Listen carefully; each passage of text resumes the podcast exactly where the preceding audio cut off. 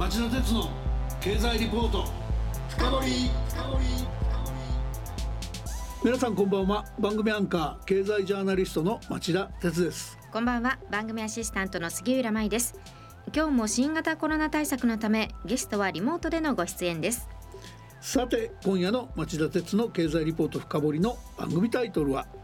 自衛隊と米韓が誇示した対北朝鮮反撃態勢外交はどう転換するのかです。先週はこの番組に朝鮮半島情勢に詳しい日本経済研究センターの伊集院敦首席研究員をゲストに迎えまずは金正恩体制がこうした挑発行動を繰り返す思惑は背景、えー、その先に持っている展望についてインタビューをしました。今週は引き続き伊集院さんにそうした北朝鮮に対して日本やアメリカそして政権交代のあった韓国がどのように対応しているのかを分析してもらいたいと思っています。それでは早速ご紹介しましょう。伊集院さんこんばんは。こんばんは。ご多忙の中2週にわたりご出演ありがとうございます。今夜も一つよろしくお願いします。お願いします。それでは CM の後町田さんにじっくりインタビューしてもらいましょう。この番組はエネルギーを新しい時代へジェラーがお送りします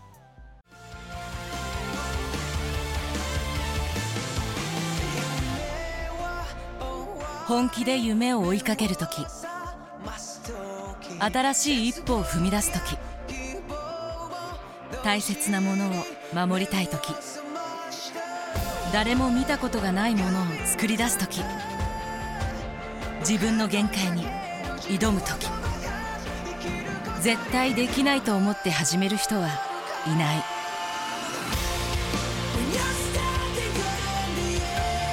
絶対なんて誰が決めた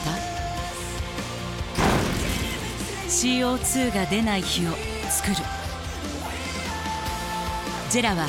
ゼロエミッション火力と再生可能エネルギーで2050年 CO2 排出ゼロに挑戦します。発電の常識を変えてみせる。JERA 町田鉄の経済リポート深掘り。それではまず伊集院さんのプロフィールをご紹介します。伊集院さんは1985年に日本経済新聞社に入社。ソウル支局長や政治部デスク中国総局長などを経て2013年に日本経済研究センターの主任研究員に就任されました。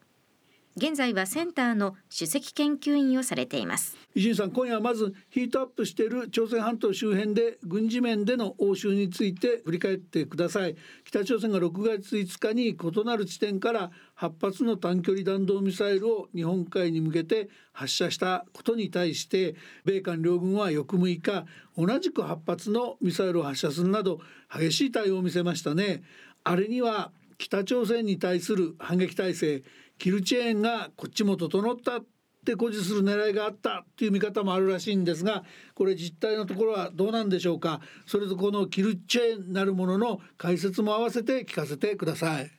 6月に入ってからもですね引き続き北朝鮮のこういったそのミサイル活動が展開されてそれに対してまあ韓国もこう応酬するというようなことです。6月の5日にですね北朝鮮がまあ異なる地点からですねこの8発のミサイルを発射したのを受けて米韓の両軍が翌日ですけれども同じく8発。これ韓国軍が7発アメリカ軍が1発こう発射したわけですね、はい、韓国で新政権が発足して米韓同盟を立て直して、えー、そしてこういった北朝鮮の行動に対しては断固たる姿勢で対抗するというのをあの軍事的にも政治的にも示す意味から行われた活動だったというふうに思います。はい、こういったミサイル8発というのはまさに軍事面での行動ですけれども、まあ、それだけではなくてその後もですね米韓のこれは日本も含めた日米韓のえー、国防相会談がこれシンガポールで開かれたりとかですね、うん、あるいはその韓国の外務大臣がワシントンを訪問したりということで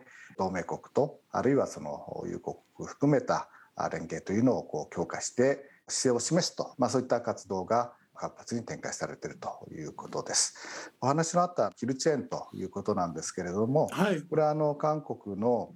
防衛においてですね、まあ、特にその北朝鮮の核ミサイル供与への対応のそのメニューのまあ一つなんですけれども、うん、正確に言うとそのミサイルを対抗して8発撃ったというのは、まあ、キルチェーンというよりもですねキルチェーンを構成するこの三軸体系というのがあるんですけれども、はい、あのまあ、それを表に見せたということなんですね。うん、三軸体系というのはどういうことかというとですね、うん、その北朝鮮のじゃあミサイルに対してどう対抗するかというのを3つの体系で対応しようということです。うん、まあ、つまり丸1はですね北朝鮮がミサイルの発射をしようと、まあ、そういったこう兆候が出てきた時それをこう探知した時にどうするのかというのが三軸体系の丸一のヒルチェーンなんですね。なるほど。つまり兆候を察知したらですね、うん、それに対して今回はその北朝鮮が撃ったのも実験ですから、うん、あの核弾頭とか積んでないわけですけれども、うんうん、これがまさに核兵器ですとか生物化学兵器を積んだミサイル発射をしようというのがこう兆候を探知したらですね、うん、発射させないようにこう先制攻撃をすると。なるほど。こういうのがまあキルチェーンなんですね。はいはいはい、でそのキルチェーンというのはミサイルも使えますし他の通常兵力なども使ってこう攻め入るとかですね、まあ、そういった行動がキルチェーンなわけです。うん、仮に発射されてしまった場合ですねそれをこう迎撃する。それが韓国型のミサイル防衛体系というのもあるんですけれども、うん、これは KMD というんですね。でこれが丸2、はい、で丸3が攻撃された場合には逆襲するぞと反撃するぞと、要するに相手の基地だとかだけではなくて指導部まで報復攻撃をするぞというこの KMPR という大量こう反撃報復ですね。でこれが丸三なんです。なるほど。まあそういったのが3つで構成されているのがまあ三軸体系。これはもともとはあの、えー、韓国でも以前の保守系政権のイ・ミョンバク政権の時からあった、えー、スタイルですけれどもそういった形で推進するんだというのを実際の行動で見せたということになると思いますね。なるほどね。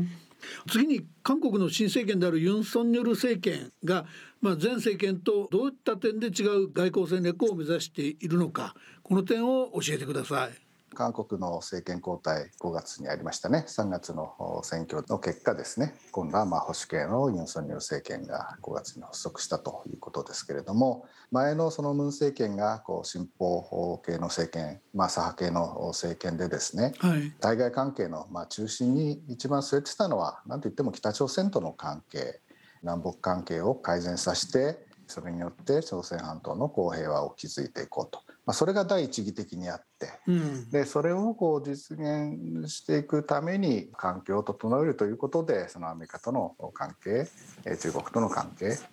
そういった主要国との関係ということで、まあ、南北関係第一主義的なスタイルだったと思うんですけれども、うん、今度の韓国の新政権はですね、まあ、その順序が逆といいますかまあ、むしろ世界の中の韓国ということで同盟国や友好国との関係を中心にですね、はい、世界との関係を強めて並行して北朝鮮との関係も進めていくというような、まあ、そんなこう順序になってきてるわけですね。はい、ですからまあ新しい政権の人たちがよく言うのはその世界の中の韓国というまあ外交をやっていくんだということですので、うん、もう政権発足する前から政策協議団と称してアメリカに専門家を派遣したり日本に専門家を派遣したりというようなこともしましたし、はい、政権発足するとすぐに米韓首脳会談を開いたりと、まあ、それだけではなくてですね G7 プラスアルファにこう入っていこうとかですねクアッド日米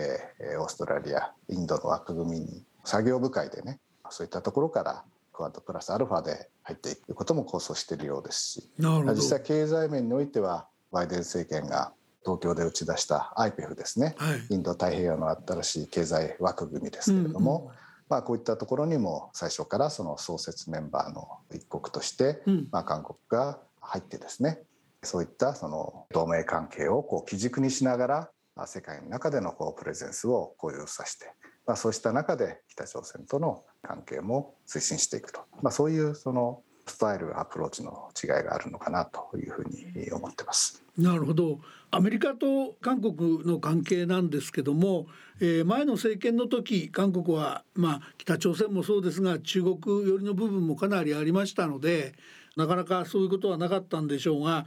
今回の政権になってからは台湾対応でもその韓国との連携を目指しているというかえー、台湾海峡の緊張なんかに対しては韓国も引き込んで懸念を表明させるようなことも出てきていますよね。これはかなりこういうその対中国でもアメリカは韓国を使ってくるというか関係を強化してくるということも出てくるんでしょうか？まあアメリカの戦略としてはですね対中戦略の一環として韓国との関係を捉えている面というのがあると思うんですよね。はい、このバイデン政権なんといっても外交の中心は中国との関係であると今こういったロシア・ウクライナの問題が起きていてもですね先々のこの本丸というのは対中関係であるということですね。でその中国と向き合う上でですねあのやはりこの一国ではなかなかアメリカといえども対処しきれないところがあるので、うん、これはその同盟国ですとか友好国とネットワークを組みながらですね中国に向き合っていくというようなまあ戦略をとってるわけですね。アメリカにとっては対中戦略の上でも韓国というのは非常に重要な国であるということです。これはあの軍事といいますか安保と経済の両面ですよね。はい、安全保障の面では、えー、お話のあった台湾ですね。ユン政権が発足して間もなく開かれた米韓首脳会談の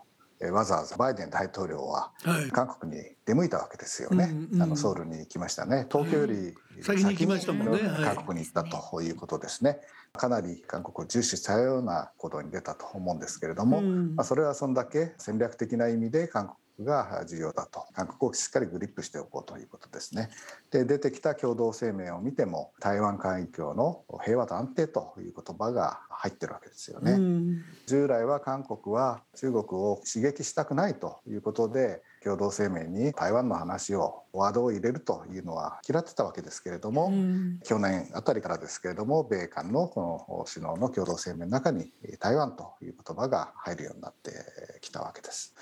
じゃあただまあ実際にこう軍事の面でですね韓国にじゃあ台湾有事の時にどうしろということを期待しているかというとですね、うん、それはちょっと日米同盟とは性格が違うところがあると思うんですね。日米同盟の場合はまさにインド太平洋の中心的な同盟としてですねかなり広域的な同盟ということで、うん、その中でも朝鮮半島の有事と台湾の有事と、まあ、両方こう見なければいけない。でさらに南シナ海ですとか広く、はいはい、どんどんこの領域を拡大しているわけですけれども、うん、まあ、韓国に対してももちろんそういう期待はあるんですけれども、うん、まずしっかりしてもらいたいのは朝鮮半島北朝鮮を抑えるための抑止をしっかりしてくれというのがあると思いますね。なるほど。前のムン政権がやはりそこはおぼつかなかったというのがありますし、うん、そこをしっかりしてくれないとですね何かこう有事が起きる時っていうのは台湾有事と朝鮮半島有事とあるいは極東ロシアも加わるかもしれませんけれどもこれがこうミックスした動きになってくるこう可能性も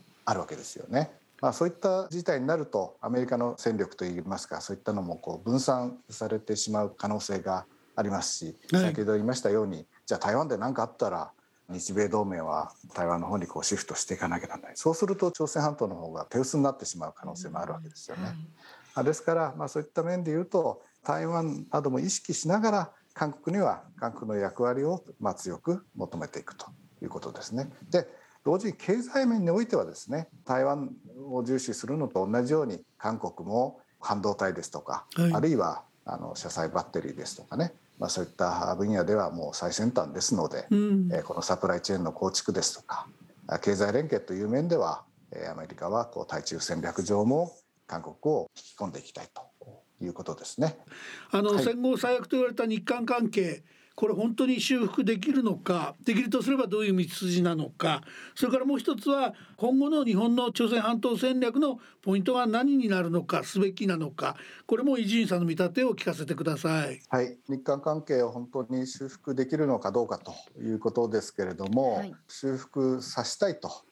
させなきゃいけないということはですね日本政府もそうですし、はい、韓国政府も思ってます。また、先ほど来話のあるそのアメリカもこう強く思ってるわけですね。そうですね。えー、ね、えー、ですのでバイデン政権などもあの盛んにその日米韓の連携ですとかそういったことをこうバックアップしようと、まあアメリカが温度を取りながら日本と韓国が同席してですね協力していくそういうきっかけ作りみたいなことも盛んに行ってるわけですね。で韓国のユン政権はそれに応えていこうえー、行きたいっていう気持ちはあるようですね。うん、あのもう政権発足する前から正式に発足する前から政策協議団というのを日本に派遣しましたし、はい、そこで発足した新政権もですね、まあ、外務大臣にしろその今度の新しい大使も内定しましたけれども、うん、日米関係をこう非常にまあ重視する人ですね。パク・ジンさんという外務大臣アメリカ通として非常に知られてますけれども同時に東京大学で留学したこともある、まあ、日本語もあの堪能な日本の政治家にも知識が多い政治家ですよね、はい、今度日本に赴任されるユン・ドンミンさんという人もやはりそのアメリカにも詳しくて日本にも詳しいという、まあ、専門家。そういった夫人を見ても韓国は対日関係を重視しようとしてるんだなというのは分かります。そしてもうなるべく早く外務大臣を日本に派遣したい日韓の首脳会談も実現させたいということでやっぱり韓国はお国柄じゃありませんけれどもやる時にはもうスピーディーにと言いますかねパリパリっていうんですけれども、特に政権のスタートダッシュが大事でしょうからね野党も強い中でそういったこうスタートダッシュでやっていきたいということであのさらに積極的なあの姿勢を示しています。まあ、むしろ表面的には慎重なのは日本の方かもしれませんね。7月の10日にこの参議院選挙をこう控えてますので、はい、あんまりこう拙速にですねムードで日韓関係をこう動かすというのが政治的にいいのかどうかということですね。で中づく日韓関係の一番難しい問題こう徴用工の問題なんかがありますので、はい、まあ、これはですね実際にこう落としどころを間違うと、えー、余計大変なことになってしまうので、まあ、日本としてはそういうムードに流されないで、まあ、むしろ、えー、気持ちはわかるけれどもじゃあその解決のために韓国が具体的に何がやられて何をするのかということですね。あのユン政権6月初めに行われた地方選挙で、まあ、圧勝したので勢いはついてますけれどもそうは言ってもあの国会での議席は少数与党なんですよね。うん、ねじれ国会っていうのはまあ変わってないわけです。そうですね。そうした時に徴用工の問題を解決するとなると例えば基金を作るとかそんな構想は実はあるんですね。うんはい、まあ、まず代弁済といって、えー、韓国政府が支払いを代行した後日韓の企業が参加する財団を作ってフォローしていくという構想なんかもありますけれどもじゃあそういうものが実際に韓国の国会で法案が通るのかどうかというのは別問題なわけで、うん、そこら辺もこう見極めが必要なわけですね。まあ、ムードとしては観光をいずれ再開しようですとか近郊羽田の直行便を再開しようとかそういったまあ話もありますけれども、えー、非常に政治的な難しい問題もあるのでタイミングなどを間違えないように勢いと着実にやっていくということの両立というのがこう求められていくのかなということだと思います。伊集院さんありがとうございました。あのもっと聞きたかったんですがすいません時間がだいぶ来てしまったのでまた近いうちに来ていただいてこの続きを聞かせていただきたいと思います。今日どうもありがとうございました。ありがとうございました。来週はデジタル安保の重要性と題して日本経済研究センターの小林達夫政策研究室長に伺いますそれでは来週も金曜夕方4時からの町田鉄の経済ニュースカウントダウンからスタートする3つの番組でお耳にかかりましょうそれでは皆さんまた来週この番組はエネルギーを新しい時代へジェラがお送りしました。